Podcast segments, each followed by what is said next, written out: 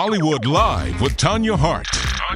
Rapper Doja Cat leads the 2022 BET Award nominations with a staggering six nods, while Drake and Ari Lennox both earned four each. Now, the exciting news comes just two weeks after the Say So hitmaker took home four awards at the Billboard Music Awards for Top R&B Artist, Top R&B Female Artist, Top R&B Album, and Top Viral Song. The Grammy winners hit album Planet Her will compete for Album of the Year, while she is up for Best Female R&B Pop artist and female hip hop artist. Her duet with SZA, Kiss Me More, earned nods for Best Collaboration as well as Video. Meanwhile, Drake is scoring nominations for Best Male Hip Hop Artist, Video of the Year for Way Too Sexy and Collaboration.